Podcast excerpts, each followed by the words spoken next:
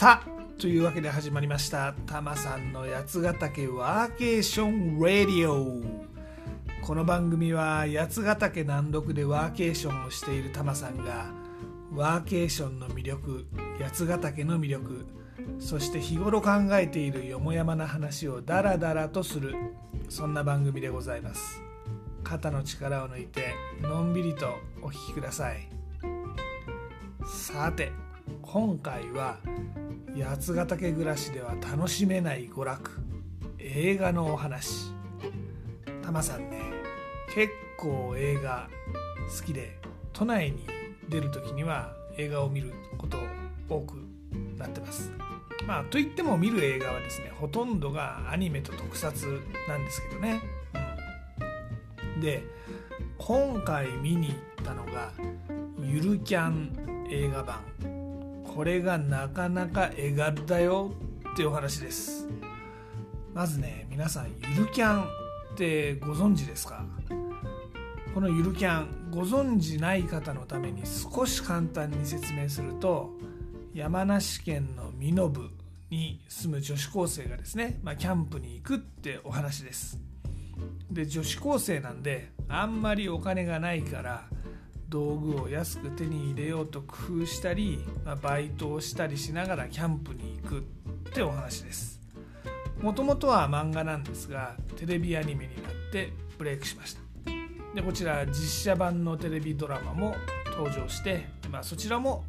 人気になった。という、まあ、そんな作品でございます。タマさん的にはですねこの実写版とアニメ版、まあ、アニメ版の方がお好みなんですが実写版も主演の、まあ、シマリンという子がいるんですがこちらがですね福原遥さんがやっております。で結構タマさん好きなんですよこの福原遥。だもんでこの手のアニメの実写版ってどうしてもちょっとね違和感が出てくるものなんですがで、まあ、この実写版も正直一部違和感はあったりするんですが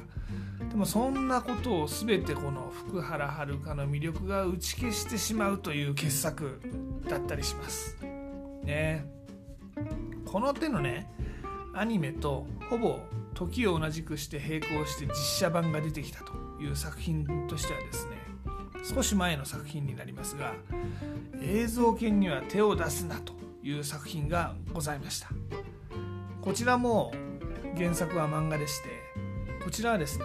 女子高生がアニメ制作をするというお話です。このアニメ版の方は NHK が放映してましてねあの、まあ、なかなか面白かったです。最近ね思うんですけど NHK ってこの手の娯楽作品いい作品が多いような気がしております。これは実写のドラマですが「正直不動産」っていうこれもねあの原作漫画なんですけど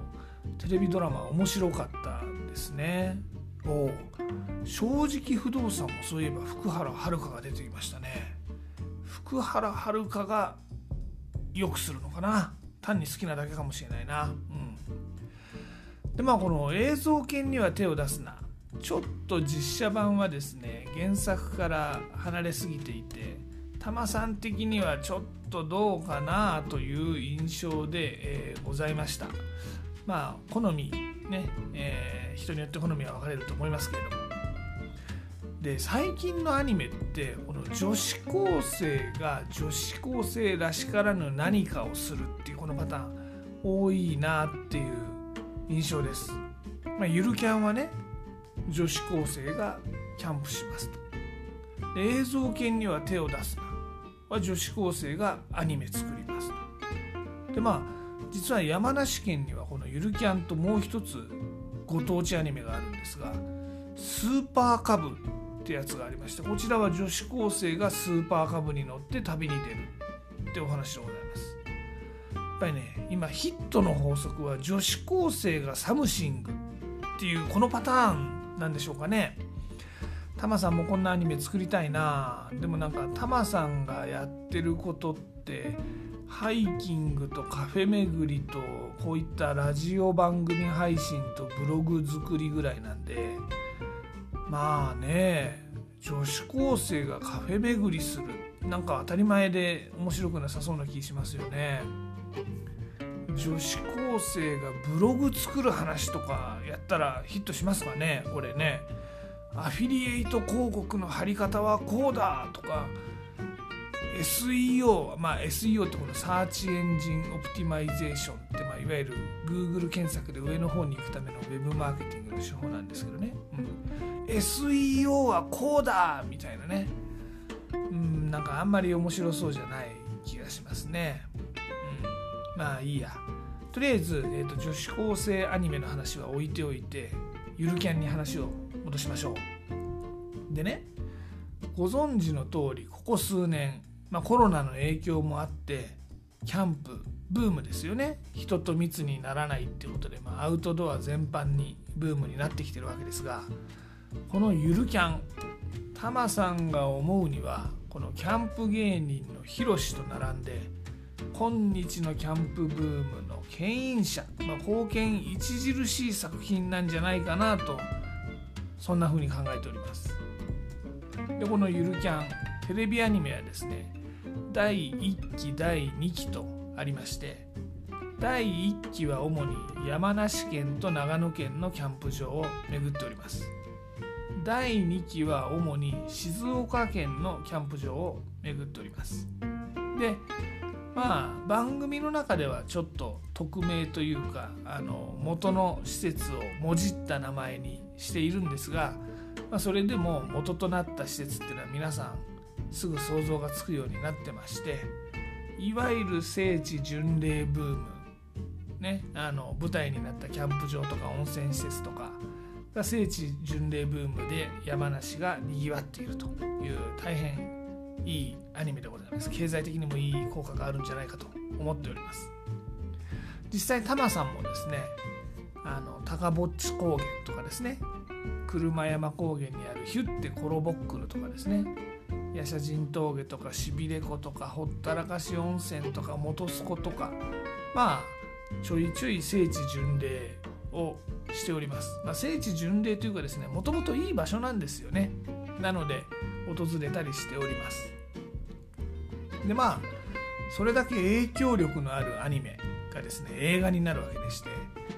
まあこちら内容もさることながらねキャンプブームへの影響とか山梨への聖地巡礼のこのインパクトとかいろいろ気になる作品なわけでございます。てなわけでちょっと前置き長くなりましたけど映画版のゆるキャンお話ししてみたいと思います。一部ですね。ネタバレも含みますんで。まだ見てないんだけど見てみるつもりよと。内容を言わないで。ねって人はちょっと注意して聞いてみてください。今回はですねこちらの女子高生だったこのゆるキャンのメンバーが大人になったというお話でございます。で大人なので皆さんそれぞれお仕事がありましてでまあぼちぼち趣味でキャンプは続けていてでひょんなことからその時のメンバーでキャンプ場を作っちゃおうぜって流れになる話でございます。まあねこの手の後日談というかねスピンオフ系のストーリーってコアなファンからの評価って気になりますよね。多分賛否両論あるんだと思います。でもまあタマさん的には純粋に面白かったですねなんかね女子高生の時はホームセンターの2,000円の安いテント買ったりとかですね、まあ、安い道具を探していたっていうメンバーが大人になって再会すると、まあ、高級なね焚き火台を使ったり薪ストーブをテントに入れたりっていうあたりがまあ何ちゅうんすかねある種リアルで面白かったですね。あとはあのみんなの乗ってる車もですねなんかキャラごとにああそれっぽいなこの子はこういう車選びそうだなっていうのがあって面白かったです。ま、フィアット乗ってる子はそんな感じだったよねとジムニー乗ってる子はなあなるほどねって感じで、まあ、タマさんもねジムに乗ってますんで、まあ、愛車がこういうゆるキャンとかで出てくるのはちょっと嬉しかったりします。で今回の映画も、まあ、やっぱり山梨ご当地ですんでいろいろ出てくるわけですよ。身延のキャンプ場とかね八ヶ岳パーキングエリアとかまあ身近な知っている場所が出てくるっていうのもなんか嬉しいですね。でまああとね本沢温泉、まあ、ここは住所的には長野県なんですけど、まあ、八ヶ岳南麓にあるんですが本沢温泉も劇中で出てきます。こちらはですねあの日本一標高が高いところにある露天風呂温泉なんですね。こちらあの登山口の駐車場からは、まあ、3時間くらいかな歩いていくんですが、まあ、この距離ってハイキングとしては一般的な距離なんだと思うんですがキャンパーには結構こりゃ歩くなって印象なんだろうなって思います、まあ、ここもね微妙に登場人物アウトドア全般をやる子とキャンプを中心にやる子でその距離に対する感覚とかねまあ、そういう細かいところがねうんうんって感じで楽しめました。あとはねまあアニメなんだけど、まあ、いろんなこの山梨とか八ヶ岳周辺の風景が出てくるわけですよ。ああここあのパーキングエリアのあそこねとか。ああここ本沢温泉のあそこね。まんまそのまんまだね。みたいな。あとはまあ山梨県庁も出てくるんですけど。甲府にあるんですが。もうそのまんまだねとかね。あとはまあちょっと名前書いてるようなところも。ああこれ元ネタあそこのお店だよねとかね。まあこの八ヶ岳南麓暮らしをしている立場でこの映画を見るともうご近所たくさん出てきてすんげえ楽しかったですね。まあ身延にも久しぶりに遊びに行って聖地巡礼しようかなって思いました。まあ、強いて言うとエピソードとしてはやや雪が降り始めた季節に本沢温泉の露店に入っているんですがこれはかなり寒いんでちょっと良い子は真似をしない方がいいのでは的な印象はございます。実はタマさんもこの本沢温泉何回か行ったことあるんですが一度秋口まだそんなに秋も深まってない雪なんか降らない季節に行きました。でもねまあお風呂って当然裸で入るわけですね。で上がったタイミングって濡れた裸なわけですね。もうこれね出た瞬間にね服着ようとか思っても歯がガタガタ言うぐらい寒かったです。いやまあお風呂に入ってる間は大丈夫なんですけどね。なのでまああのちょっと真似すると寒い思いするんじゃないかなって思うエピソードではございました。でこちらの映画ねキャンプ場を作っちゃうっていうストーリーが現実感ないよねどうなのよっていう声も一部あるようですが、まあ、さん的には結構これ現実感あるんじゃないかなって思って楽しんでました。あのさすがにタマさんの周りでまだキャンプ場作っちゃったって人はいないですがでもなんかねあのキャンプブームですんで山買いましたみたいな人も中にはいますしおそらく何て言うのかなこういうキャンプ場を作っちゃうっていう人も出てくるんじゃないかなっていう気がしますよね。なんかそのみんなで一つのものを作るっていういわゆる青春群像劇としてこちらね傑作良作だと思いますね。あとはね途中縄文土器がちょっとストーリー上重要なアイテムになるんですがこの縄文土器っていうのも結構この山梨、まあ、もしくはこの八ヶ岳周辺では大変ポピュラーなものでございましてねあの縄文遺跡いっぱいあるんですよこの近く。なもんでもう本当何から何までね山梨に住んでるこの八ヶ岳南麓に住んでるとおおなるほどおおなるほどって思う作品でございますこれはね是非皆さんにも映画見てもらいたいしその後聖地巡礼もしてもらいたいしもっと言っちゃうと山梨とか八ヶ岳周辺に暮らしてからこれね、まあ、ないしはま旅行でもいいんですけど足を運んでからもう一度見てもらいたい映画ですね。このね微妙な絶妙なご当地感きっと味わってもらえるんじゃないかと思います。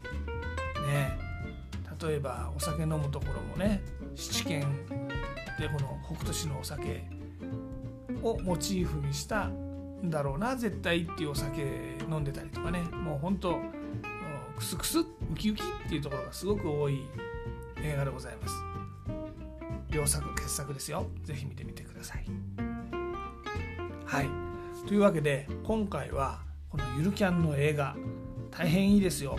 でもこれもっと楽しむためには山梨とか八ヶ岳にいっぱい訪れてもう一回見るとなお最高っていうお話をさせていただきました。ね、ご当地アニメいいですね。さて、タマさんの八ヶ岳暮らし、インスタグラムのハッシュタグブラタマリ的なでもお届けしております。また、ワーケーションや八ヶ岳に関する情報は、タマさんのブログ、やつなび .jp yatsunavi.jp でもお届けしておりますんでねぜひこちらもご覧になってみてください。ちょっと噛んじゃった。あとですね番組案内ツイッターでも行っております。全部カタカナで「ハッシュタグたまさんラジオ」を検索いただくかユーザー名たまさんラジオをフォローしていただけると嬉しいです。また番組へのリクエストご感想とかありましたら Twitter やインスタの DM でもお待ちしております。はい。で今回のエンディングテーマですがこちら今回は映画「ゆるキャン」のオープニング曲ね。浅香さんの「Sun is Coming Up」をお届けしたいと思います。このね浅香さんっていうのはテレビアニメ版第1期第2期ともにこちらの方がオープニング。でねエンディングはね佐々木恵里さんという別の方がやってこれは映画のエンディングもこの人がやっております。この組み合わせねなかなかいいですよ。このオープニングはねポップで元気になるような感じ。でエンディングはねちょっとアコースティックでハスキーボイスでおとなしい。この組み合わせがいいです。ねゆるキャンいいな。なんかキャンプ行きたくなっちゃったな。ね。で例によって僕はジャスラックに参加してるわけではないので番組の中でこの曲をお届けすることはできません。なのでご自身で番組の後で配信サービスとかでこの曲を聴いてみてください。でもちょっとだけお手伝いさせていただきます。アレクサ朝霞のサンイズカミングアップかけて。ではごきげんよう。また次回。